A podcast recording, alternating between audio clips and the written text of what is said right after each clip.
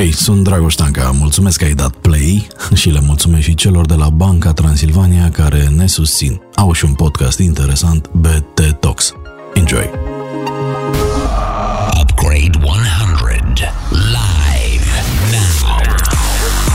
Install the best version of you. Hai, bună seara, Dragoș Stanca sunt eu și vă mulțumesc că petreceți timp alături de noi. Suntem la o nouă porție de cultură digitală, tehnologie și alte nebunii. Astăzi o să am o ediție specială pentru mine, în primul rând, dar și pentru voi. Alături de mine în studio este un vechi coleg și prieten, Laurențiu Ispir, investitor și consultant în piață piața de fuziuni și achiziții. Salut, Laurențiu! Salut! Mă bucur că te am uh, în studio în sfârșit. Uh, Laurențiu este un uh, tip foarte ocupat, dar e și fost jurnalist la ziarul financiar și primul redactor șef al revistei și site-ului Business Magazine. Este un proiect pentru care am lucrat împreună acum doar 17 ani, când am numărat, mi-a fost un pic răuț. Eu eram publisher pe atunci, Laurențiu era jurnalist uh, de business.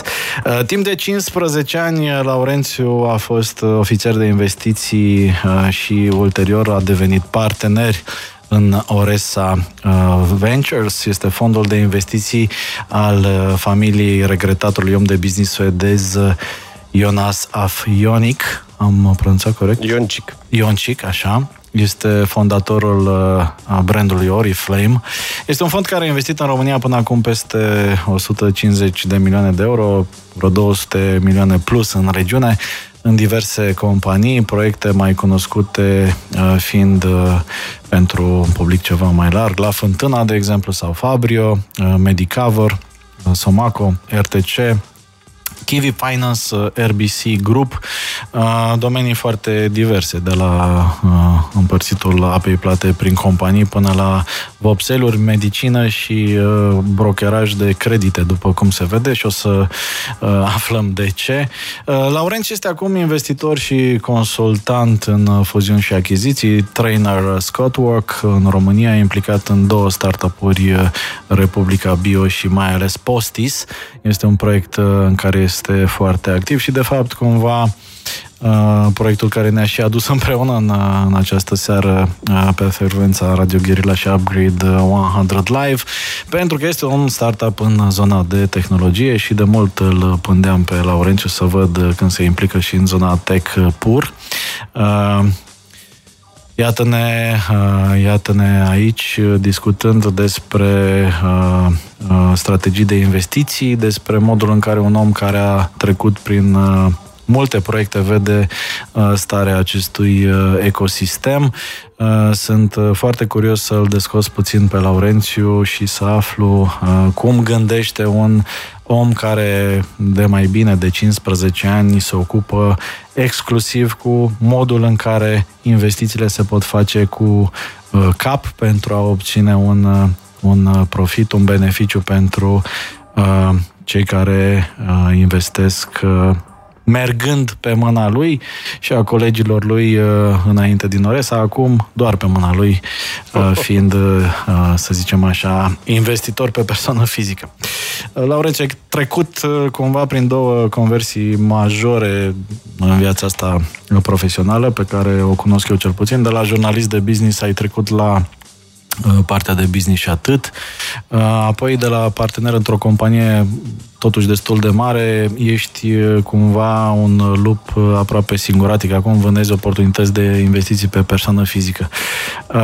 Dilema mea prima și cumva personală este în ce măsură te-a ajutat sau încurcat uh, uh, background-ul tău jurnalistic în cariera din business și în deciziile pe care le-ai luat? Te întreb, uh, având în vedere că mie uneori mi se pare că e un dezavantaj să treci prin zona jurnalismului când te duci în business, pentru că de multe ori în business ai de luat și decizii care nu sunt neapărat etice conform standardelor jurnalistice, dar poate că se poate face business și doar etic, așa că te întreb cum e jurnalistul uh, uh, Laurențiu Ispir după 17-18 ani în care a trecut în business? Eu zice că am rămas în mare parte jurnalist. Mi-am uh-huh. păstrat uh, curiozitatea de a învăța uh-huh. și cred că e una dintre uh, calitățile esențiale pe care trebuie să le aibă un om de afaceri, mai ales implicat în creșterea de companii. Uh,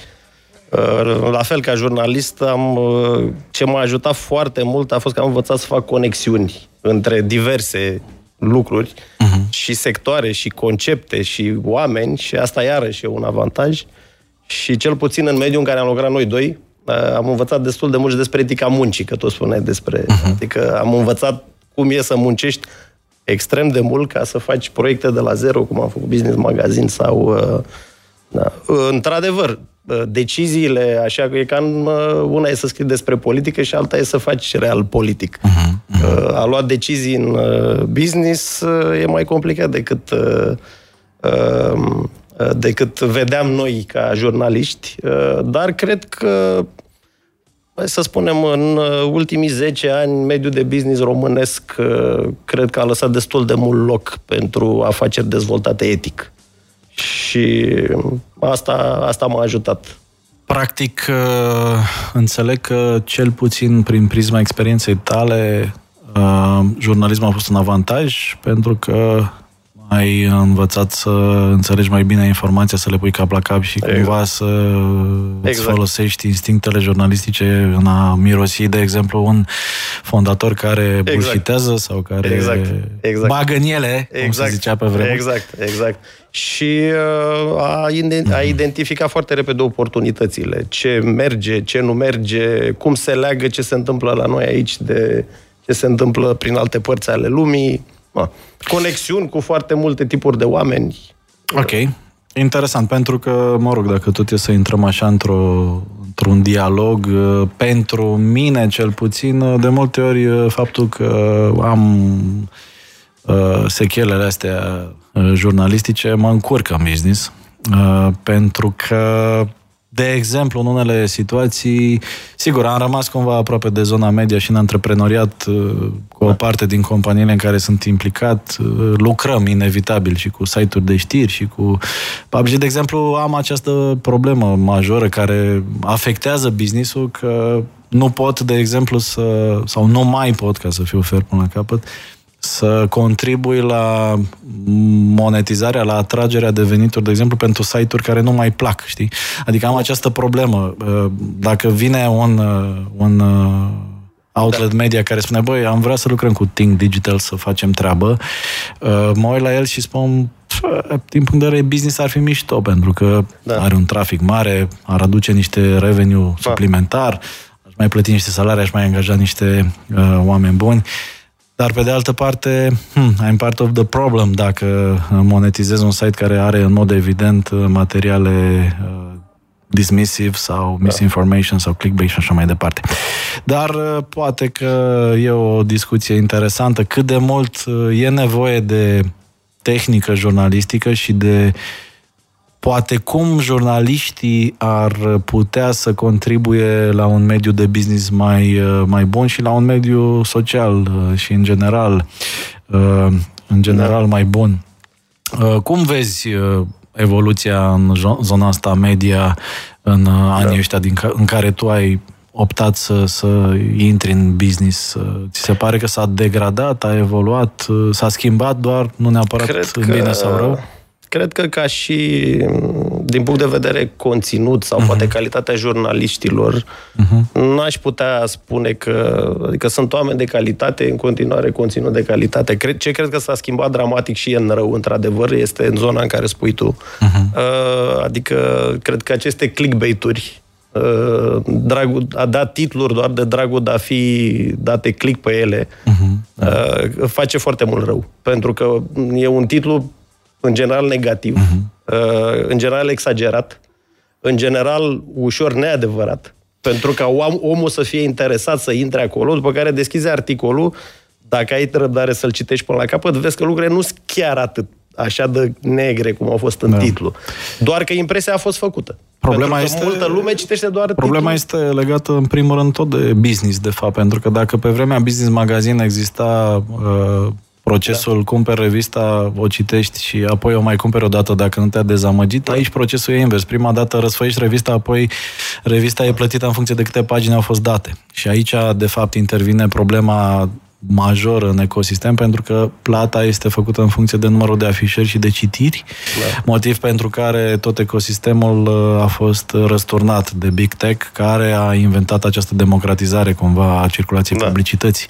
Și aici e o problemă sistemică pe care probabil tot un om de business sau un startup uh, în viitor am văzut, uh, am văzut, va rezolva într-un fel. Cred că e și chestie de maturitate a pieței. Am văzut că sunt deja grupuri media în vest uh-huh. care au început să vândă abonamente clasice, da. tocmai încurajând lumea să, să stimuleze jurnalismul etic. Există din ce în ce mai multe inițiative și în uh, România, dar din păcate doar o zonă marginală încă, dar sunt publicații. Recorder e cea mai des succes în acest moment care conform declarațiilor lui Răzvan Ionescu, publisherul uh, uh grupului Recorder, declarații făcute chiar în cadrul unui proiect Upgrade 100 numit ADOS Talks, a reușit să adune mai mulți bani de la cititori decât uh, din uh, uh, publicitate. Uh, în lumea în care mă vârt eu, uh, lumea oamenilor care vin la festivalul Upgrade 100 și așa mai departe, pare că nu mai este nimic altceva decât tech.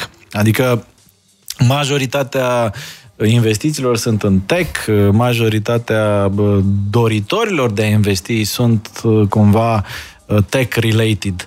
Uh, voi ați luat decizia să investiți în multe business-uri care aveau, sigur, o componentă de tehnologie, dar nu erau tech în uh, accepțiunea digital stuff da. and so on and so forth. Cum vezi tu treaba asta? Mai e loc și de altceva în afară de tech în universul ăsta de interes al investitorilor? Uh, mai poate exista un business performant și eventual scalabil uh, regional sau global fără o componentă de tehnologie? Care e viziunea ta aici? Scalabil, cred că aici este mare diferență. Depinde foarte mult de ce randamente sau ce return-uri, cum spunem noi, țintești. Uh-huh. Dacă țintești randamente de, nu știu, 100% pe an și piață globală, uh-huh. cred că e aproape imposibil să faci asta fără tech sau un element substanțial de tech. Uh, dar uh, și fără, și dacă nu țintești piața globală și poți să investești în campioni naționali, uh-huh, care uh-huh. în diverse nișe și în diverse sectoare încă pot da randamente foarte bune. Nu o să poți obține cu ei ce au obținut investitorii în UIPETH când a început uipeth Asta cu siguranță și asta cred că este mirajul. Asta probabil că sunt foarte mulți investitori care intuiesc uh, că lumea se va schimba dramatic din punct de vedere al tehnologiei. În, ultimii, în următorii 20 de ani vor apărea foarte multe companii gen UIPETH din România uh-huh. și atunci toți încercăm să le găsim pe astea.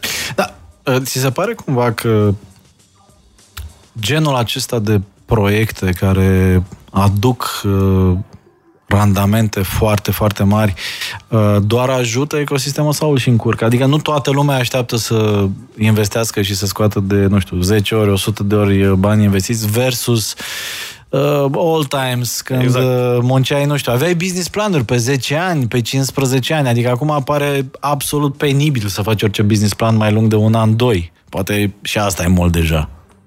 Uh, încă o dată, uh, atâta timp cât cei care investesc înțeleg regulile jocului mm. și înțeleg că în genul ăsta de randamente și dacă ai ambiție să investești în potențial jucători globali, mm-hmm. poate iese 1 la 20. Aici este cheia. 1 la 20 mi se pare optimist. Dacă este 1 la 100, 1 la 200, 1 la 300, ai uh, vreo idee vis-a-vis de... Hai să spunem altfel. 1 la 20 nu dau kicks. Adică uh-huh. ai șanse să-i bani înapoi. Okay. Ca să ca să găsești unicornul, într-adevăr, probabil vorbim de 1 la 100 sau 1 la 200. Uh-huh. Cam asta este rata. Atâta timp când cei care investesc înțeleg că astea sunt șansele de succes, uh, e ok. Uh-huh. Evident, nu investești într-un startup de tehnologie cu toți banii familiei. Asta nu poți să faci, asta e clar, nu?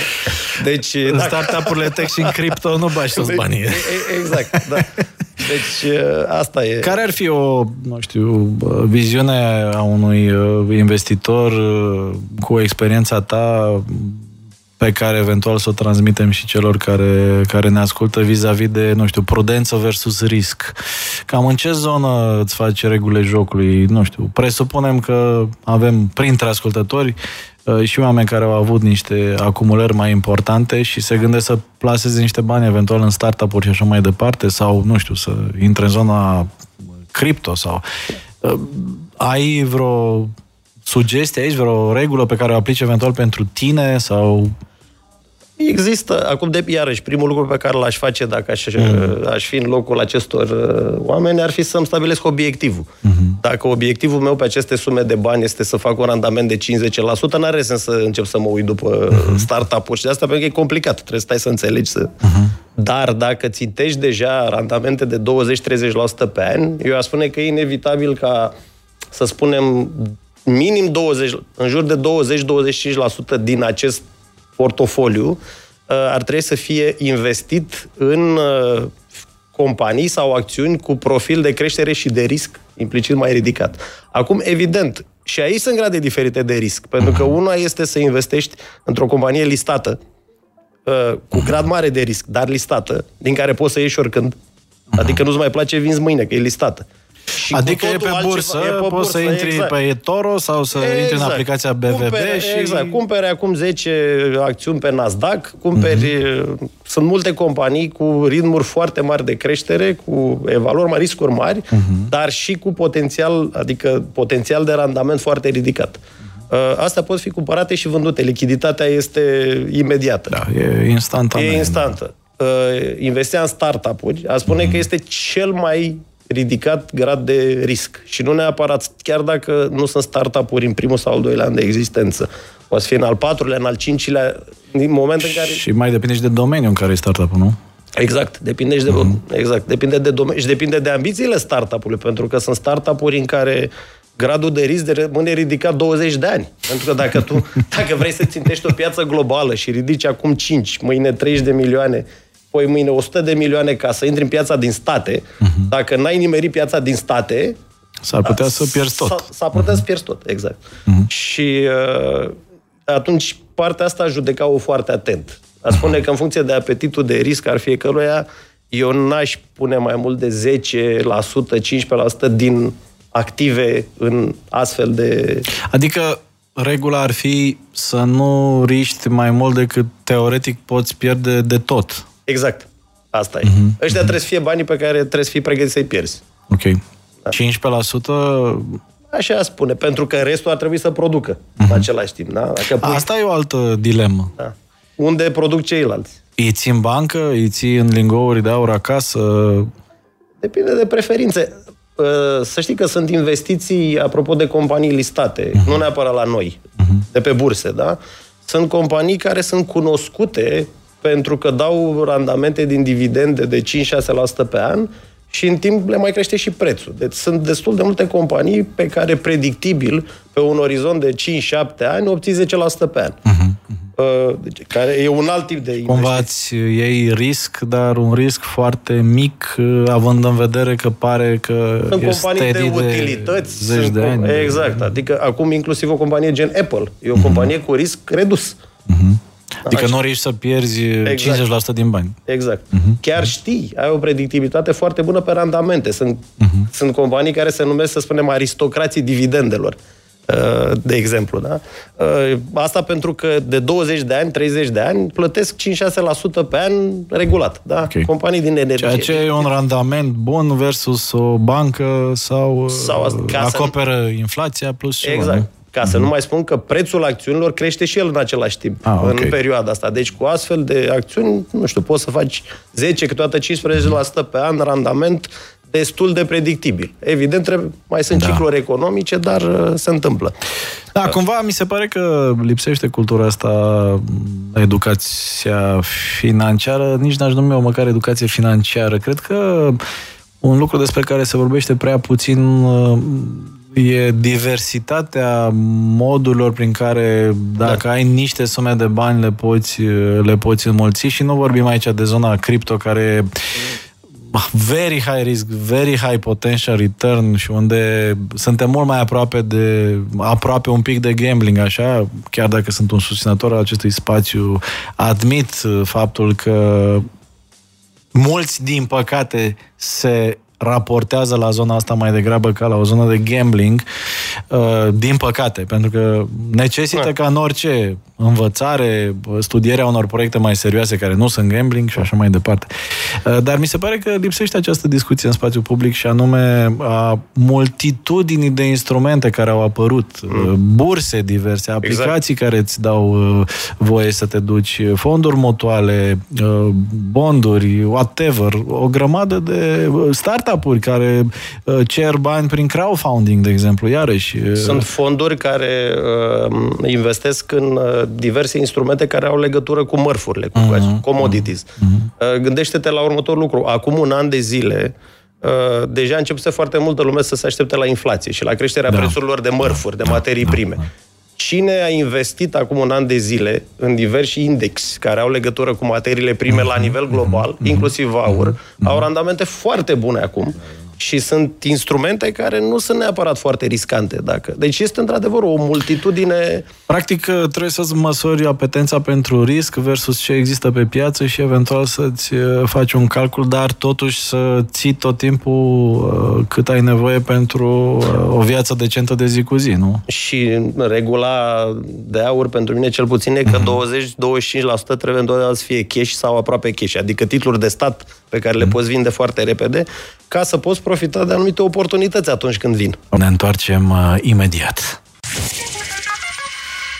Și schimbăm doar pentru un minut uh, registrul, cât să vă anunț că am remarcat o inițiativă interesantă a celor de la Glow uh, România, uh, partener al acestui podcast, care au demarat campania Rebels with the Cause. De ce e interesant? E interesant pentru că se întâmplă ceva util în București, anume se aduce puțină culoare, mai ales în zonele foarte, foarte gri și urâte ale capitalei, uh, niște picturi murale uh, spectaculoase uh, create de cei de la Sweet Damage Crew și curatoriate de cei de la One Night Gallery. Le puteți vedea deja, sunt patru gata, Șerban Vodă 278, Căuzaș 27, Dacia 92 și Floreasca 2830.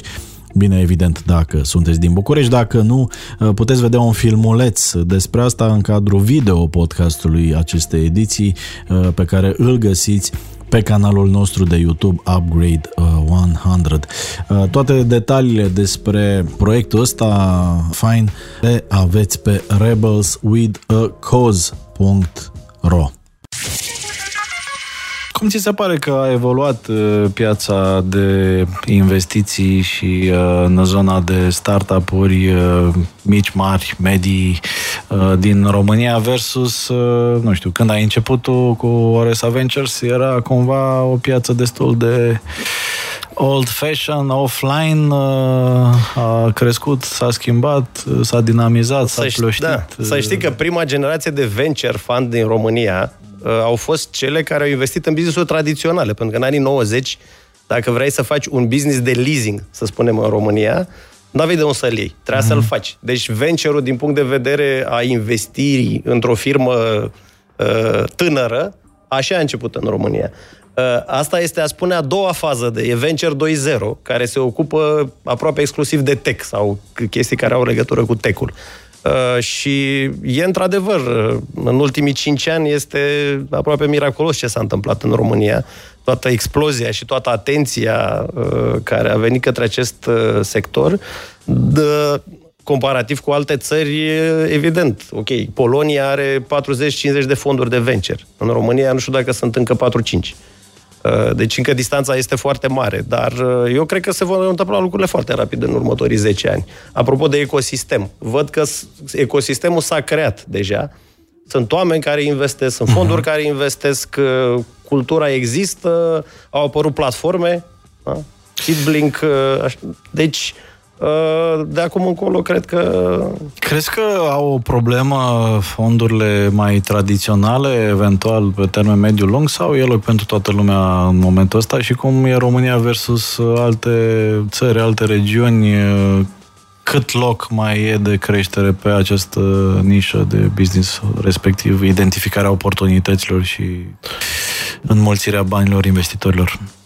Va fi loc pentru toată lumea oricând. Și pentru fondurile tradiționale întotdeauna uh-huh. vor fi uh, vor fi lucruri de reparat, optimizat, crescut. Uh, hai să ne gândim la cafea, de exemplu. Așa. Cafeaua acum 15 ani, credeam toți că e un business aproape mort. Da? Uh-huh. Uite ce se întâmplă acum cu cafeaua. A devenit un business foarte sexy dintr-o dată. Nespresso face tone de bani uh-huh. și uh, e o puzderie de cafenele de Five to Go, de exemplu. Da. da? Acum 15 ani am fi putut spune că... Adică nu, eu nu mi-aș fi putut să-mi imaginez un Five to Go.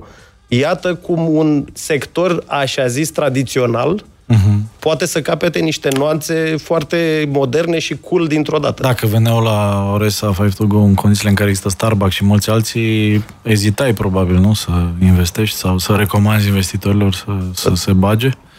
Noi investeam în general în firme mari, adică în Five to Go de acum am fi investit okay. pentru că aveam niște criterii, puneam minim niște zeci de milioane la lucru într-o singură companie. Uh-huh. Uh, dar uh, aș fi fost reticent, spun sincer. Uh, pentru că exact asta aș fi zis. Ok, da. cum, cum concurez cu toți ceilalți și cu toate aceste diversi, diversități de soluții de a servi cafea.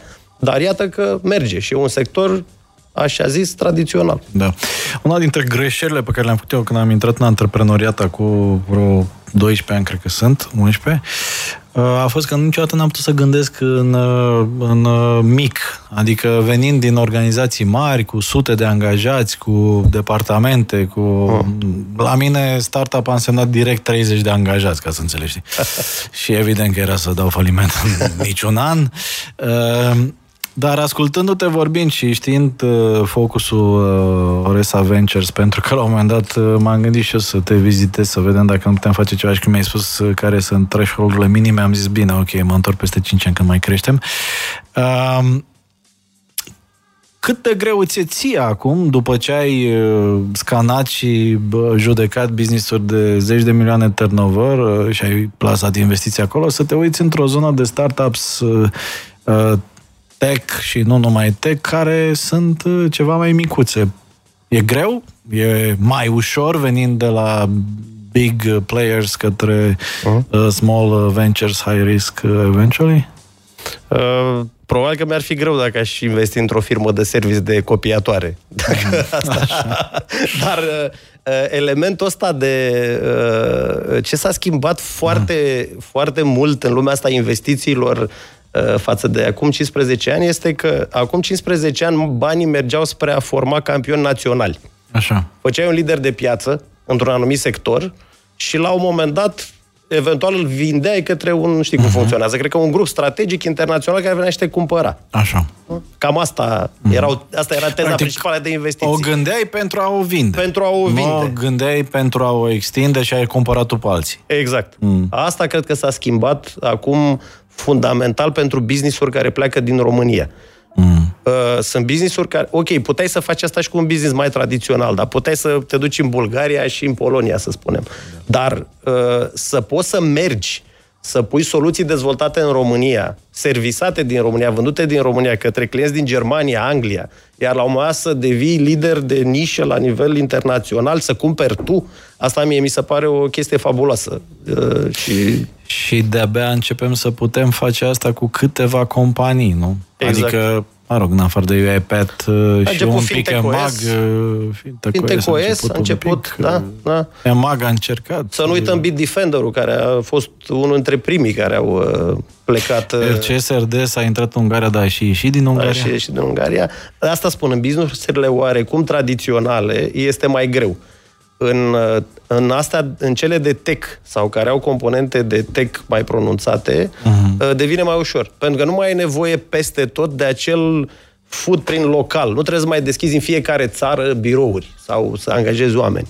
Și asta accelerează lucrurile fantastic. Eu, eu mă uit, uh, simt că am, uh, uitându-mă la tot ce se întâmplă în România, mi se pare că avem așa o cutie de jucării uh, de oportunități istorice cu care sper să știm ce să facem în următorii 10 ani. Salut, Dragoș, ce părere are invitatul uh, tău, dacă are o părere uh, de noile proiecte de tip Gold, unde crede că va ajunge ce se întâmplă cu scăderea din ultima perioadă din zona cripto? Nu te-am întrebat, era pe lista mea care e viziunea ta în ceea ce vește zona asta de criptomonede și eventual, uite, și proiectele made in Romania, se menționam adineori companii care au reușit. Iată, Elrond este una dintre ele care exact. în zona de blockchain a intrat deja în top 10-15 proiecte globale din 10-12 mii, ceea ce e o performanță, indiferent cum se va termina povestea exact. asta. Exact. Pentru acest moment e o performanță. Exact. Cum vezi tu zona asta? Sunt mulți oameni care sunt foarte sceptici și care duc uh, în derizoriu tot ce înseamnă zona cripto. Tu cum o vezi? Și eu sunt foarte sceptic, dar asta uh-huh. nu mă împiedică să investesc. Adică nu... dar încă o dată respectând regula de care vorbeam. Știi, nu pui toți banii familiei în cripto, da? Asta okay. e. Deci poți să spui, uite, e o chestie interesantă pe care mm-hmm. nu cred că o înțeleg încă foarte bine, dar asta nu mă pune să împiedică să pun, nu știu, 0,5% din banii mei pentru a încerca să văd ce se întâmplă acolo. Eu am descoperit că punând ceva bani la început, chiar dacă nu sunt foarte mulți, Așa. mă stimulează să înțeleg. Uh-huh. Că dacă nu pun ceva bani, nu sunt chiar atât de stimulat să înțeleg. Da. Și pe măsură ce înțelegi, prinzi curaj, poate îți crește expunerea, poate uh-huh. o scazi, uh, dar uh, primii pași pot fi făcuți da. atâta timp cât îți iei riscul în calcul. Da, la urma urmelor, Cât... e tot uh, principiul cerere-ofertă, tot principiul stabilirii prețului pe bazele vechi economii, așa cum poți și la bursă să ai pierderi serioase dacă se întâmplă lucruri, poți și aici și atâta timp cât îți dozezi riscul exact. este, este un exercițiu interesant. Ce vă sfătuiesc eu cu mare mare aplomb este că dacă intrați în zona blockchain crypto, cripto, mai, mai concret, e să nu investiți pe baza zvonurilor sau a sfaturilor de pe grupurile de Telegram sau uh, Facebook, uh, ci să citiți și să vă informați și să vedeți care e conceptul din spatele fiecărui proiect cripto, ce vor acei oameni în afară de faptul de a vă lua banii eventual și din 10-12 mii de proiecte Uh, probabil că vi le veți găsi pe cele câteva care merită ceva mai multă atenție și niciodată nu investiți ce nu puteți pierde cu totul. Să vorbim puțin și despre platformele de direct loan și sustainable financing, ne roagă cineva. Mă declar incompetent. Ai vreo opinie vis-a-vis de subiect? Nu una foarte fermă. Aici e un sector cu depinde. Așa. Uh, la, dar acum de, depinde din ce punct de vedere e întrebarea. Dacă se investești în astfel de companii sau dacă să iei direct loans.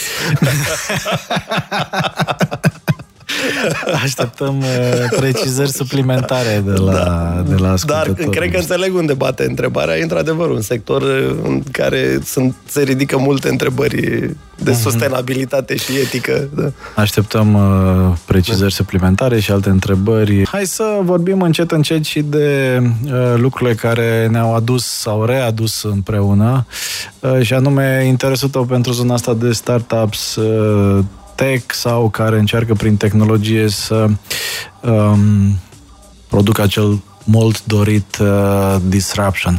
La ce te uiți când studiezi posibilitatea unei investiții? Care sunt principalele elemente pe care le cauți atunci când eventual uh, uh te sfătuiești pe tine însuți sau pe alții să uh, investească în startup-uri din uh, zona tech?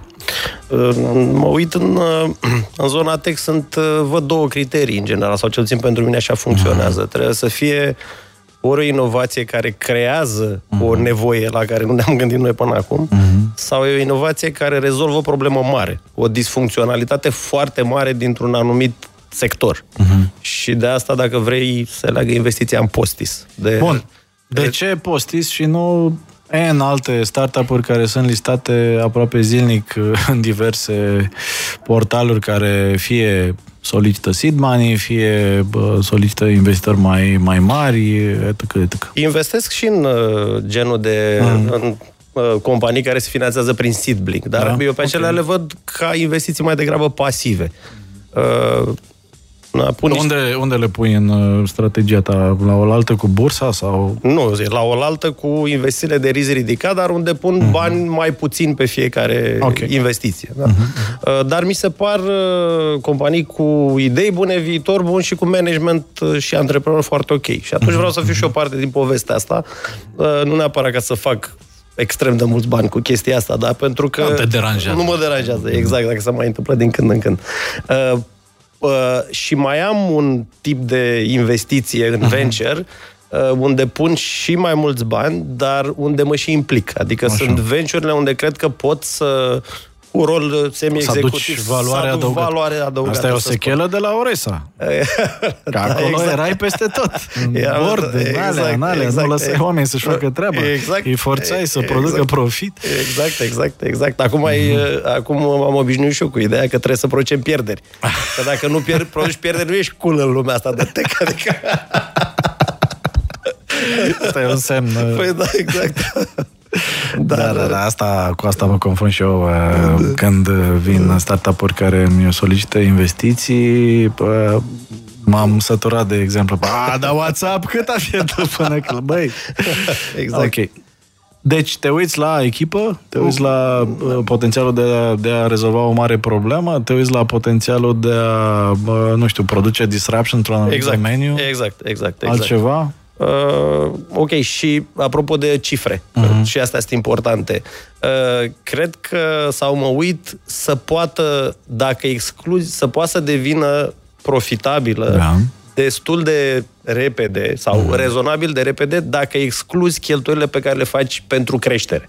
Okay. Pentru că atâta timp cât nu ești profitabil pentru că investești mult în creștere, în a intra în piețe uh-huh. externe, în a lua cotă clienți, cotă de piață, cred că este ok. Uh, e mai puțin ok dacă după un anumit număr de ani nu ești profitabil la modul fundamental. Adică dacă spui, băi, ok, din momentul ăsta dacă oprim creșterea, suntem profitabili sau nu suntem profitabili?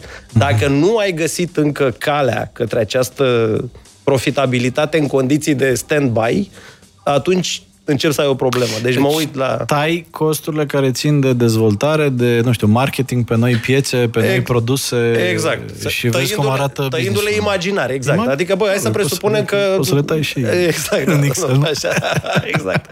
Le tăi, și, ok, nu poți să te aștepți ca asta să întâmplă mm. după un an. Da. Dar dacă după patru ani, după cinci ani, mm-hmm. nu vezi că business-ul ăla mm-hmm. găsește calea de a, veni, de a deveni profitabil, Uh, excluzând aceste cheltuieli uh-huh. de creștere accelerată, atunci s-ar putea să fie o problemă cu modelul de venituri, cu modelul de business, uh, s-ar putea să aibă o chestie fundamentală. Bun, și ce ai văzut la Postis? Că ești implicat în da. Postis și susții uh, business-ul ăsta destul de, de... Adică mie mi-ai spus de vreun an, cel puțin, mm. de, de Postis. Uh, până la urmă am zis, bine, hai să, hai să, hai să care treaba cu Postis. De ce Postis și nu uh, altceva? Uh, mi se pare, uh, chiar mi se pare un, uh, un business cu mare potențial. Cred că e uh, important să și explicăm ascultătorilor ce face Postris. Exact, asta e ideea. Ce face niște chestii foarte tari. Uh, în primul și în primul rând, ne place nouă să spunem, democratizează accesul către uh, logistică, soluții logistice transportatori. De exemplu, dacă ești un Așa. comerciant online, mm-hmm. da? Și nu vrei să-ți bați capul cu toate detaliile mm. astea, platforma Postis exact asta te ajută să faci. Adică iei platforma Postis și odată cu ea ai acces la zeci de transportatori, curieri, soluții de logistică, astfel încât problema livrării către clientul tău final și a satisfacției lui în legătură cu livrarea să nu mai fie neapărat a ta sau să ai un ajutor serios în această în această privință. E un fel de Glovo pentru uh, soluții de distribuție și găsit uh, exact.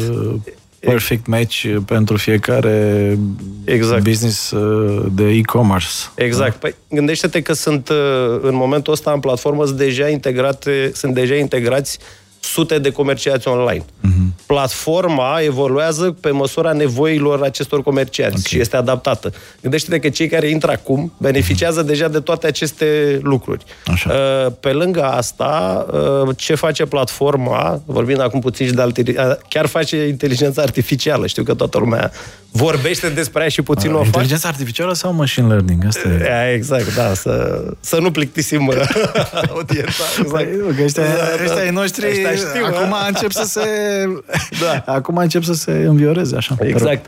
Uh, îți dai seama că sunt uh, cu toate livrările și comenzile și interacțiunile cu clienții final sunt mii de date, mm-hmm. sunt milioane de date care intră în uh, platformă și platforma învață odată cu aceste date okay. și elimină subiectivitatea din decizii. Îți dă criterii, îți dă sugestii ca tu să poți o să-ți optimizezi costurile, să poți să interacționezi cu clienții, uh, să poți face ceea ce noi numim click to door. Să okay. poți să monitorizezi ce se întâmplă cu clientul ăla din momentul da. care a dat click până în momentul în care a primit marfa. Și poți să și interacționezi. Și există diferențiatori uh, importanti. Știu că există playeri în zona asta și în România InnoShip e destul de activ. Uh, da. De ce postis versus alții sau care e diferențiatorul sau ce te-a făcut să consideri asta a fi diferit?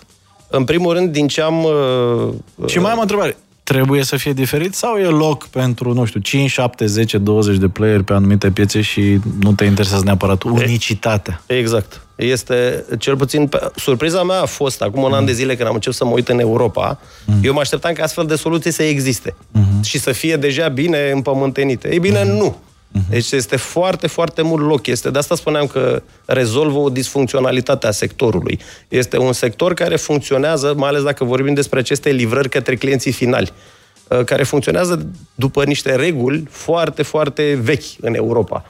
Uh, și sunt, nu e numai Postis, evident, uh, mai sunt 4, 5, 6 platforme în Europa uh-huh. care Uh, care uh, evoluează la fel foarte bine. Și care crezi că e potențialul unui business de genul ăsta? Nu știu, în 5 ani de acum încolo, unde îl vezi?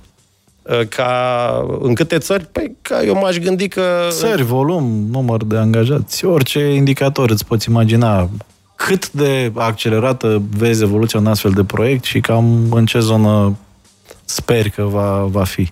Eu cred că dacă vorbim, 10 ani spuneai, da? 5, 3, 5, cât vrei. 3, da. Eu vă spune că în 10 ani aș vedea postis în toate economiile importante din Europa uh-huh. și uh, o văd ca fiind uh, o companie cu multe zeci de milioane de euro venituri. Și care e faza în care e proiectul acum și care sunt planurile pe termen scurt, mediu cu Postis? Uh, faza în care este proiect... suntem... Uh, proiectul a fost de foarte mare succes în piața românească, este de foarte mhm. mare succes în piața românească.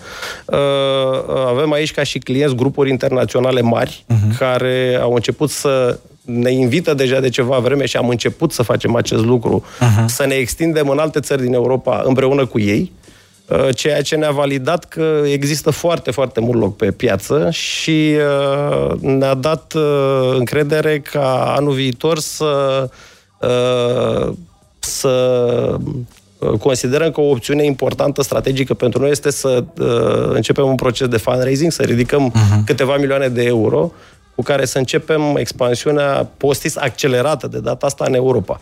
Și ne... Vă uitați la investitori uh, gen cum ai fi tu via Seedbling sau la investitori gen uh, fonduri mari sau și și sau care Ne de... uităm mai degrabă la fonduri mari. Uh-huh. E ceea ce se numește seria. Seria. Fonduri care poate să investească câteva de milioane de euro în primă fază, uh-huh. pentru ca ei să devină ulterior ancoră pentru fonduri mai mari care să investească zeci de milioane și cu care să ataci ulterior piețe gen SUA sau... Uh... Nici tu nu poți să gândești mic, am înțeles. Da. Asta e, se întâmplă. Ne întreabă cineva ce părere are invitatul dumneavoastră despre zona Forex. Nu știu, eu asimilez cu gambling-ul pe asta, dar e părerea mea. Uh, da. Uh, zona Forex uh, eu asta, dacă nu dezvolți în timp o expertiză adevărată mm-hmm. în aia, asta departe și aș considera-o tot în zona de game. Adică pentru fan poți să te joci cu niște bani, mm-hmm. dar n-aș, n-aș categorisi eu. Dacă nu, ești, dacă nu devii treptat cunoscător și expert, da, n-aș... Mă rog, eu nu am, nu am uh, experimentat niciodată, dar am cumva ideea asta că în Forex, practic, nu prea te ajută neapărat cunoștințele, adică mi se pare mai fair zona cripto decât Forex, dar poate sunt eu uh, total out of uh, uh, distopic. Uh, nu știu, opinia mea este că n-aș uh, recomanda neapărat, dar uh, n-am studiat, așa că luați-o așa ca pe o opinie de pensionar în uh, autobuz, uh, vorbind despre ceva care nu o stăpânește cu adevărat. Bun, altă întrebare. Am studiat profilul LinkedIn al invitatului tău și am văzut că are și o investiție în produse bio. De ce? de ce? De ce? De ce nu sunt produse dăunătoare, Laurențiu? Mă rog, Uh, te pasionează, interesează zona asta? E o altă zonă cu potențial pe care o vezi? sau? Este o zonă, mă și pasionează și este o zonă cu potențial imens. Uh, și nu doar în, uh, nu doar în ce ne imaginăm noi că a trebuit să fie bio, gen roșii sau lapte, Așa. ceea ce e bine să fie bio, nu zic, nu? Dar este, sunt game foarte variate de, de produse bio uh-huh. care, pe care le văd abia la începutul creșterii în România. Cred că uh, în bunuri de larg consum, în general, calitatea a scăzut foarte mult în ultimii 10 ani, sub uh, presiunea, să spunem, multinaționalelor, poate și a retailerilor mari, de a ține prețurile sub control. Uh-huh. Dacă vrei să ții prețurile sub control, la un moment dat te sacrifici calitatea. Și pentru că această okay. calitate pe bunuri de larg consum multe a scăzut în timp, uh, Uh, cred că au apărut oportunități foarte mari de bunuri de larg consum, iarăși dezvoltate local, uh, de bună calitate, poate bio, mm-hmm. dar cu siguranță sunt, uite că vorbeam despre Republica Bio, o să lansăm în curând o gamă de snack-uri care se numesc sănățele, apropo okay. bio. Da? și care, da, da, foarte, foarte tare. Și care la un preț, cred că destul de bun, o să vă invit să vedeți cât de diferite sunt de celelalte chestii de pe piață. Deci vorbim mm-hmm. de mhm. game foarte largi de oportunități, produse de casă, cosmetice. Mm-hmm. Ce alte zone te mai, te mai pasionează sau interesează? Și întrebare în subsidiar, asta cu ce zone te interesează, sunt vreo 10 cel puțin întrebări pe tema în ce zone, mă rog, oameni care probabil că sunt în zona de da. startups și se gândesc să ajusteze eventual uh, modelele de business în funcție de interesul investitorilor. Uh, te uiți strict la chestii tehnice, gen, bă, e bio, are potențial, e postis, are potențial pentru că zona de e-commerce va crește. E, sau te și uiți după domenii care, nu știu, te interesează și din alt punct de vedere, nu știu, te pasionează o treabă sau e strict în Excel decizia pe care o iei sau ține de uh, și de feeling așa. Cât, cât de mult sentiment e sau dacă e loc în uh, industria asta, în opinia ta? Da, păi eu nu cred că merge fără sentiment. Mm. Pentru că la un moment dat poți să omori Excel-ul ăla Că nu o să-ți răspundă la întrebarea dacă tu crezi că chestia aia va fi de succes peste 5, 6 sau 7 ani. La întrebarea aia nu o să răspundă nimeni. Uh-huh. Trebuie să-ți faci calculele, trebuie să te uiți la oameni, trebuie să te uiți la piață și trebuie să te uiți părerea mea și la ce-ți place ție să faci. Da. Dacă crezi cu adevărat în chestia aia. Adică e important să înțelegi în ce investești, de fapt, asta e, cred, întrebarea. E important să înțelegi și e important să înțelegi dacă oamenii alături de care investești uh-huh. poate să facă chestia aia să meargă. Iar aia okay. nu o faci cu Excel-ul, aia o faci uh-huh. cu mhm. feeling-ul. Da? Uh-huh. Cui se adresează postis, de exemplu, noi avem contract cu GLS sau GLS, nu GLS. Uh, cu care livrăm peste 300 de colete pe lună, cu ce uh, ne ajută sau ce ne-ar determina să migrăm către Postis, dacă e cazul să migreze, evident. Păi în Postis nu o să fie doar GLS sau ceva similar, o să fie zeci de companii din care poți de curierat sau de transport uh-huh Uh, din care poți alege flexibil în funcție de nevoile pe care le ai la momentul respectiv. Mhm. Adică da. diferența e, ca să păstrez da. Uh, comparația mea ușor uh, discutabilă cu Glovo, e ca și cum mai avea un singur restaurant în Glovo, nu? Exact. Uh-huh. Asta e. Uh-huh. E un soi de... Uh, cum, cum se definește? E un, e un soi de glovo, e un, e, e un, soi, un soi de glovo care îți recomandă și mâncarea după gusturile pe ah, care le ai. Ok, și deci în funcție, spune, de în nevoi... funcție de nevoile tale, uh-huh. ok, tu ce vrei acum? Păi am o promoție uh, care trebuie să ajungă la mine acum, uh, viteza este cel mai uh-huh. important element. Ok. Și atunci postii spune, dacă viteza e cel mai important element și nu e costul, atunci Ok. îți recomandăm să mergi pe soluțiile astea. Uh-huh. Dacă te întorci și spui pentru noi acum, costul e cel mai important element, ok, atunci îți Durează recomandă mai chestiile mult, dar astea. costă Durează mai mai puțin. mult, dar costă mai puțin. Uh-huh. Deci îți dă această... În cazul ăsta îți face uh, dieta în funcție de diverse dișuri de la diverse restaurante, în Exact. funcție de modul tău din fiecare zi. Exact. Și îți mai spune, Ok. bă, vezi că ăștia mai sunt unii care mân- mănâncă și alte chestii decât tine. îți recomand să te uiți. Try this, Da, try exact. this, da. Sunt și zone care nu sunt hype, cool, uh, trendy, fancy și care merită atenție după părerea ta. Nu știu, poate sunt zone care sunt uh, sub Dacă, ai, radar dacă sau- ai o firmă de instalatori, o cumpăr mâine. instalator, da? ok. Ai să râzi, dar am o investiție într-o companie care face ce face postis Da. cu instalatori în Grecia și uh, e pretty successful. Grecia și Exact. Cipru, practic, Exact. uh, matching uh, demand and supply pe zona de meșteri în casă. Merge foarte, foarte interesant. Exact. Cred că aici cine reușește... E un exemplu, apropo de zone mm. non-hype. Dar cred că cine reușește să facă o firmă de servicii care implică oameni care mm. să livreze chestii de calitate, că sunt instalatori, că sunt zidari sau că sunt menajere. Sau cred maseuze. Că, sau maseuze, Și- exact. exact. Sugera și eu dacă se poate. Marketplace de maseuze sau... Putem discuta dacă e, poți să pregătești un, o prezentare Exact. cu fotografii. Exact.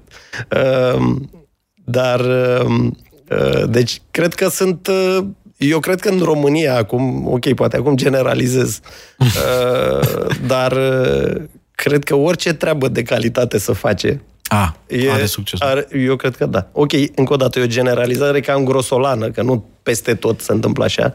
Da. Dar, uh, acum, nu cred că dacă îți deschizi o benzinărie și faci o treabă excepțională, o să dai lovitura. Dar, uh, uh, nu știu, în agricultură, în bunuri de larg consum, sunt cafenele, că vorbeam de cafenele, restaurante. Apropo, de apropo de restaurante, mm. știi că în România, uh, chiar îmi povestea un prieten acum câteva zile, sunt doar două lanțuri sau trei lanțuri mari care mm. au ajuns la sut, spre 100 de milioane uh, cifră, uh, cifră de afaceri, 100 de milioane de euro.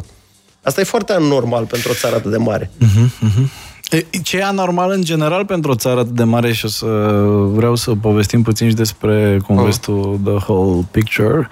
Uh, sunt extrem de puține firme care reușesc să treacă de niște cifre decente de turnover și număr de angajați și așa mai departe. Eu am rămas total uh, șocat sau aproape foarte super șocat când reproșându-le, evident, na, cu ce să se ocupe un owner, reproșându-le în echipe de management că rezultatele nu sunt chiar atât de bune, că bla bla bla bla bla, mi-au dat un pic de șahmat uh, colegii din, uh, din management, că au venit și au spus, dar tu știi că din punct de vedere statistic noi suntem printre 3% companii care sunt pe piață și încă există și au fost profitabile în ultimii 10 ani. 3%, doar 3% dintre companiile din România nu au înregistrat pierderi și nu s-au închis în ultimii 10 ani sau ceva de Exact. genul. Poate Exact. statistica nu e 100% accurate, dar imaginea a fost șocantă pentru mine. Adică eu ca și shareholder și, și partener acolo eram cumva nemulțumit, dar oamenii aveau cumva dreptatea să spună băi, șeful, până la urmă suntem în România și iată suntem între cei 3% care, atenție, n-am murit și n-am înregistrat pierderi până acum. Așa că Așa e. zi să rămână șeful și marș de aici. Cam asta a fost de fapt ce mi-au spus, dar nu cu cuvintele astea. Deci da, România are o oarecare mare problemă la acest capitol și anume numărăm puține companii, numărăm puține companii care reușesc și și mai puține companii care rezistă în uh, mediul ăsta. De ce crezi că se întâmplă treaba asta? De ce suntem noi mai puțin, uh, uh, nu știu, consolidabili, aș zice, nu știu. Adică, na, o companie care doar trăiește pentru a plăti taxe și salarii și eventual niște dividende la nivelul decenței, dar nu au, sau deloc, nu prea poate să viseze să ia piețe noi, să dezvolte produse, da. să investească într-un departament de research and development care să, nu știu, facă disruption într-o anumită nișă. Sunt mai multe explicații. Mm. Acum să nu uităm că noi am avut uh, foarte multă instabilitate economică. Noi la 3-4 ani am avut, să, cred că am, a murit o întreagă generație de firme până în 2010-2011. după criza financiară, după care am tot avut crize politice la fiecare 3-4 ani uh-huh. și uh, în contextul ăsta este foarte greu pentru o mare parte din firme să acumuleze suficient capital pentru dezvoltare. Uh-huh. Și mai e un aspect și cred că de asta e foarte importantă legătura cu ce vorbeam acum apropo de ecosistemul de venture. Accesul la capital. Uh-huh. Eu cred că abia acum, ok, acum 15 ani dacă vrei să dezvolți un business, de da. unde puteai să iei bani? Știm câte povești, cu apartamente vândute, gajate, uh-huh. că de la bancă n-aveai cum. Fondurile mari care existau în România puneau 10-20 de milioane, n-aveai de unde să iei 300 de mii. Uh-huh. Uh, business angels nu existau, că nu exista capital local. Uh-huh. Uh, deci accesul la finanțare era foarte precar. Că dacă aveai vreun prieten bogat sau ceva de genul ăsta. Sau care... un servici. Sau, exact.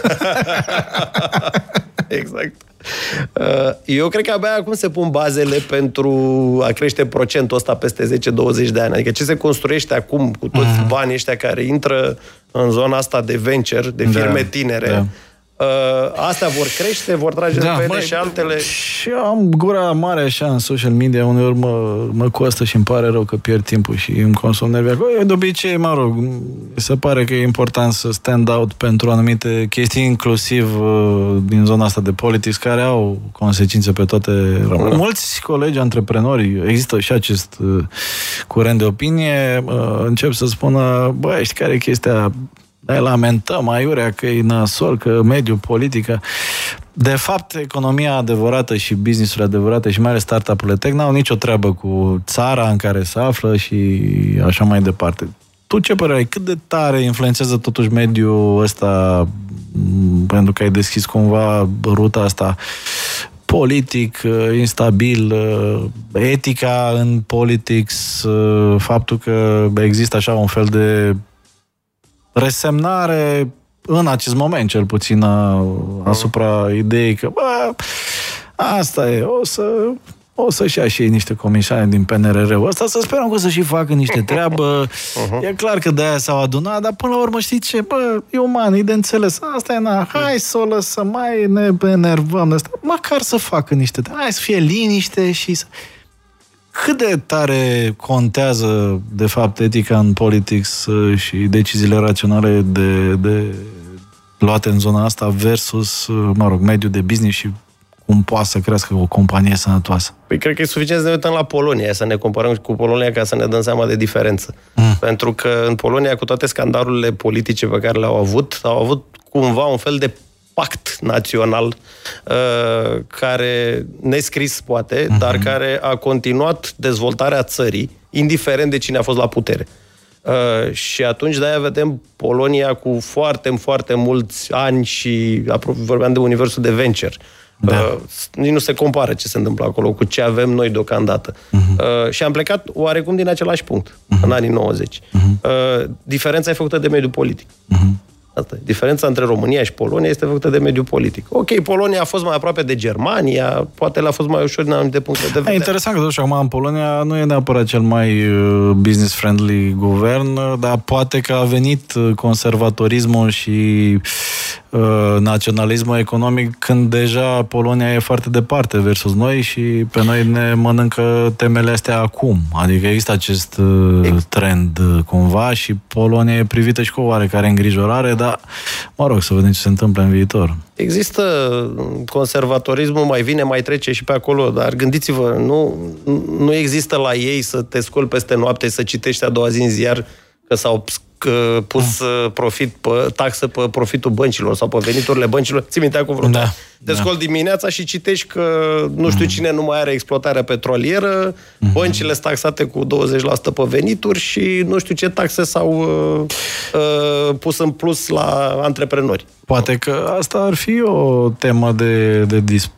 dispută și discuție și dezbatere constructivă. Mie personal mi se pare că mediul mare de business este mult prea puțin implicat civic și mult prea puțin interesat de zona asta și mult prea puțin interesat să susțină mișcările din societatea civilă sau uh, jurnalismul de investigație, de ce nu, care mai balansează puțin treaba asta. Adică toată lumea se uită în Excel, toată lumea are treabă doar cu obiective și există această cumva atitudine greșită, după părerea mea, de genul, bă, politica e politică, mă interesează pe mine. E, s-ar putea să te intereseze în momentul în care tu ești, de exemplu, un mare retailer exact.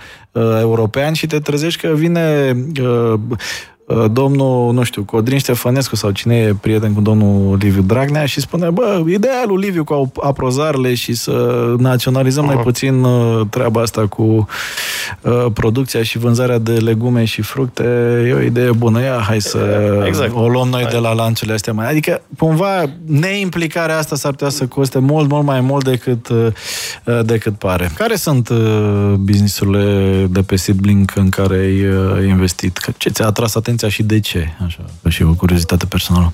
Da, Sanopas, de exemplu, a fost un, uh-huh. un uh-huh. business uh, pentru că e uh, iarăși o nevoie ne, neadresată, aceasta de consolidare și de uh, sfaturi, sugestii pe, uh, pe, în sectorul medical. Iarăși un sector în care uh, informația și uh-huh. de unde se informația, de unde știi unde e mai bine, cum, uh-huh. la ce bani, ce fel, ce preț. Uh-huh. Uh, nu poți să alegi până 5-6 clinici. Okay. Deci asta e o nevoie pe care am văzut-o și uh, pe care eu o adresează și mi se pare foarte, foarte interesant. Ne întreabă destul de multă lume ce opinie ai uh, legat de uh, o temă care apare din ce în ce mai, mai des, și anume zona asta de, de ethical business, anticonsumerism uh, uh, și, uh, mă rog, îngrijorarea asta că nu o să funcționeze la infinit capitalismul în formula actuală. În ce măsură ți se pare că există amenințări, să zic așa, ale modelului de business pe care funcționează o bună parte a, a lumii libere, având în vedere că pare a exista un trend din ce în ce mai serios împotriva, mă rog, consumului fără limite și așa mai departe. Te preocupă, interesează? Mă ți preocupă, se pare mă preocupă, mai ales că eu sunt interesant? foarte pasionat de istorie și mm. Uh, remar și eu că odată la niște secole, după ce o elită acumulează 2% din bogățiile planetei, uh, apar la un moment dat revoluții sau alte, uh-huh. al, alte modalități. Asta e interesant, dar există un oarecare studiu, o statistică de tipul ăsta? Adică cam cât de mulți bogați trebuie să existe ca să se simtă nevoia unui unui regim uh, nou sau unei răsturnări de regim? Cred că există. Acum, uh, ce cred că mai depinde este și ce anume fac bogații cu banii respectivi. Uh-huh. Pentru că dacă ne uităm ce se întâmpla în urmă cu 100 de ani când își construiau, construiau castele și pierdeau vremea cu petreceri, uh, cred că erau mai motivați cei care nu aveau banii să-i dea jos. Acum sper ca noua generație de bogați ai planetei să învețe din chestia asta și să facă chestii mai uh, sustenabile cu banii lor și mai inclusive. Și Ți se pare că înțelegem asta? Mie mi se pare că, din păcate, lăcomia și egoismul da. domină încă Așa este. asta. Așa este. Ești Așa adept este. unor uh, intervenții de tipul uh, celor despre care se mai discută, de exemplu, plafonarea sumei maxime pe care o poți uh, acumula ca individ sau, nu știu, venitul minim garantat, alte măsuri de genul acesta care să mă rog, schimbe puțin regulile jocului, având în vedere că totuși suntem 7,6 miliarde, vreo X2 versus anul nașterii noastre. Și că în Grecia antică exista un uh, sistem, uh, le era foarte frică și celor care se îmbogățeau. Uh-huh. De ceea ce ei numeau uh, hubris, cum îi spunem noi, sau ivri, okay. da? Adică le, le era frică că la un moment dat, dacă deveneau prea bogați sau aroganți, uh-huh. mâniau zei. Și atunci okay. aveau ei un sistem, cetatea avea un sistem în care uh-huh. redistribuiau cumva bogăția uh-huh. după un anumit nivel către diverse, nu știu, lucrări publice sau... Okay. Da. Dar nu mi se pare o idee rea. Nu știu dacă chestia asta trebuie făcută neapărat prin legi sau prin... Uh, nu știu cum trebuie făcută, dar cred că ideea e bună. Mai degrabă să existe un trend și eventual super bogații lumii să zică, băi, 10 miliarde cred că ar fi suficient de căciul, hai, okay. dăm restul... Eu, eu nu zic că banii ești, Eu nu cred că diferența trebuie dată, pentru că mm-hmm. nici comunismul nu cred că a fost o idee prea bună. Da. Ideea cum îi pui la lucru într-un mod care, în care să nu mai conteze atât de mult randamentul. Adică, bă, după ce ai făcut 10 miliarde Uh, încă mai vrei să mai faci de 10 ori banii pe ce ai peste sau nu știu Ok, hai să vedem, poate găsim chestii, poate cu randament mai mic, mm. dar care, nu știu... Uh, Antreprenoriatul social. Antreprenoriat social, exact. Proiecte, proiecte nu știu, hai sustenabilitate. Să vedem, sustenabilitate, exact. Adică cum putem să facem să ducem apă mm-hmm. în nu știu ce comunități, mm-hmm. Făcând un anumit randament, adică mm. că nu poți dai faliment, că după aia dacă dai faliment nu mai există business-ul. Dar nu te mai să mai faci 100% sau 50%. Te uiți la niște chestii mai decente sau hai măcar să supraviețuiască. Mm-hmm. Cred că asta e... Cred că e un, uh, un obiectiv destul de greu de atins, dar care poate în timp să devină a thing, pentru că depinde foarte tare și de uh, trecut într-un fel. Dar la un moment dat uh, într-un anumit punct și într-o anumită generație de antreprenori, probabil că prioritățile se schimbă, nu? Adică în momentul în care ai tot ce-ți dorești și foarte mult în plus, să sperăm că nu, uh, umanitatea va găsi căi să, să facă și uh, lucruri cu o mai mare, cu o mai mare importanță. Problema e că pare se, sau cel puțin aparent, că lăcomia asta e destul de dăunătoare și da, va genera cumva pe bună dreptate la exact. un moment dat uh, tensiuni uh, sociale uh, masive. Deja neomarxismul este într-o creștere de popularitate.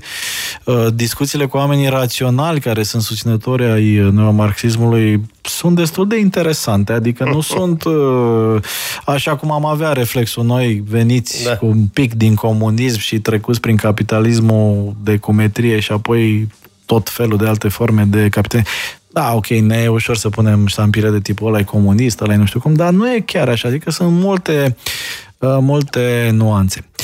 Uh, o altă întrebare care, iată, vine și uh, uh, dinspre ascultătorii Upgrade 100 de la Radio Guerilla, aveam și eu. Cât de teamă ție de o potențială nouă criză globală majoră, deci tipul celei din 2008-2009, Uh, sau asemănătoare. Există din ce în ce mai multe uh, opinii uh-huh. argumentate că anumiți indicatori ar arăta premisele unei noi uh, crize globale. Simți vreun pericol aici? Ți se pare că nu mai e lumea aceeași ca atunci? Că putem trece mai ușor peste sau din potrivă? Ce putem spune cu siguranță despre crize este că nimeni nu poate să știe când se vor întâmpla și din ce motive. În general, ele mm-hmm. nu se întâmplă din motivele pe care le credem noi. Toată lumea așteaptă, băi, o bulă imobiliară va veni de acolo. Niciodată nu. Uite la coronavirus. Uh-huh. Cine se gândea că o să vină o recesiune globală la, la un virus? Uh, deci astea nu le putem... Yeah, Bill Gates Gândea, tot zis săracul. Da, Boss, exact. atenție, Atent. uite, prezentare la TED. Exact. Atenție că și eu am făcut o prezentare la TED despre pericole fake news. O găsiți pe YouTube, puteți să o băgați în seamă sau nu. Dacă nu, peste 5-7 ani sper exact. să fie teoriile conspirații despre mine. O, exact, o criză globală declanșată de Dragostanca. Yeah. Nu, nu e departe, să Nu, nu declanșată. Ne-a avertizat că de la da, fake news da, o să da, vină... Ne-a avertizat că de la fake news o să vină... mulțumim și invers dacă... Exact. să, să fie ceva important. Mă rog, cred, că, cred că ce s-a îmbunătățit, mm. adică crizele nu le vom putea evita mm. și oricum nu o să știm de unde vin. Mm. Asta cu siguranță. Nici cei mai buni macroeconomiști. Uitați-l pe Rubini. A nimerit o criză mm. și după aia arată vreo 10. A trăit o da, viață deci... din criza. deci da, așa. Da, Dar ce cred că s-a îmbunătățit este viteza de reacție și instrumentele cu care reacționăm la crize. Mm-hmm. Asta cred că s-a... Mm-hmm. Asta cred că s-a... Deci crezi că e o cacealma într-un fel asta cu prezisul crizelor? Da, mm. clar. Fără dubiu. Nu e o cacealma, e un business. E un business? Bineînțeles. Și cum se fac bani din businessul ăsta? Păi scrii cărți, ții conferințe, povestești oamenilor cum o să întâmple următoarea criză. Și lumea interesă, nu? Pare adică... o idee bună de business atunci exact. ca la exact. fiecare ediție de Upgrade 100 să prevăd ceva care exact. ar putea să se întâmple, ținem înregistrarea deoparte și în 5-7 ani când se întâmplă, mă Iată. vând ca vizionar, exact. mă adresez exact. uh, lui Laurențiu să-mi facă vânzarea de acțiuni uh, către investitori și that's it. Uh, bun, deci aș concluziona, apropo de asta cu criza globală, că ești mai degrabă optimist, pentru că Va, va veni o perioadă dificilă, cred că... Tot știu, ce da. se prezice e ca cealma, înseamnă că ești optimist că nu va fi, nu? Sau... Ceva va fi, dar nu ce-i prezis. Uh-huh. Acum, nu știu dacă, nu cred că, nu știu dacă va veni o criză financiară în următorii ani, dar cu va, va fi o perioadă dificilă. Adică cred că toți banii ăștia printați în toate economiile ca să ne ajute să ieșim din, uh, uh, din pandemie, din punct de vedere economic, uh, asta până la urmă va fi, se va vedea în inflație. Deja vedem anul trecut a început destul de galopant, anul ăsta, nu, anul ăsta a început destul de galopant, anul viitor este văzută ca principala problema a economiilor, mm-hmm. ca principala provocare și eu cred că e posibil să avem 3 sau 4 ani sau poate 5 ani în care inflația să rămână la un nivel foarte ridicat și, uh, în general, riscul aici poate să devină inclusiv social.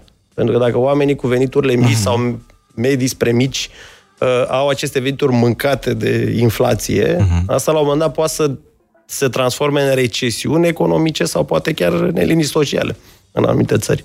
Ce ai vrea tu să rețină cei care ne-au ascultat uh, aproape o oră și jumătate în seara asta? Ce crezi că e important să luăm acasă după povestea pe care am avut-o noi azi? Cu ce ți-ar, ți-ar plăcea să rămână cei care ne-au ascultat? Uh, cu ideea că dacă deja începem să avem, nu știu, să spunem, niște zeci de mii de euro pe care îi putem mm. pune la lucru, uh, Uh, putem să facem și altceva decât imobiliare.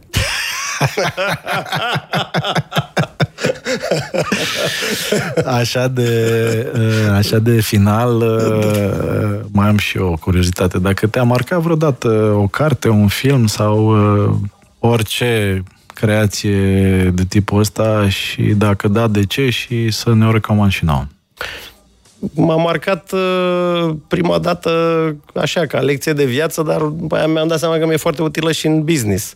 Uh, și s-ar putea să fie o surpriză. E Forrest Gump. Ia uh, da, Cum așa? Exact. Păi nu știu dacă mai ții minte cum s-a trezit el uh, acționar așa. în uh, chestia aia de creveți, care după aia a devenit brand, brand național. Așa, da, da, da. Uh, și uite, stai și mă gândeam că mesajul practic este că ar fi bine să ne păstrăm și inocența. Okay. Sau, uh, apropo, dacă ne gândim la business, uh-huh. uh, nu cred că trebuie să iasă toate din calcule și din Excel-uri. Trebuie să ne mai uităm și la ce ne place și cred că trebuie să ne mai uităm și la ce ne, spre ce ne duce viața. Și unele lucruri să le mai facem și din plăcere sau pur și simplu pentru că sunt niște oameni ok acolo în care credem. Merge și așa. Și merge jingle-ul ăsta la fix acum. oh, that was nice. Domnilor și domnilor, alături de mine în studioul Upgrade 100, Laurențiu Ispir, uh, investitor, uh, fost jurnalist, uh, implicat în, într-un mare fond de investiții acum, pasionat de noul business Postis și nu numai. Laurențiu, mulțumesc pentru timp și pentru idei și pentru energie. Mulțumesc și eu și seară bună. Te mai așteptăm uh, pe la noi uh, și apropo de seară, indiferent uh, dacă ne-ați ascultat live sau în ediție podcast, vă reamintesc că toate edițiile Upgrade 100 sunt disponibile pe upgrade100.live. Eu sunt Dragoș Stanca, vă mulțumesc, bye bye. Upgrade 100 by Dragoș Stanka at Radio Gorilla. Shutting down the system.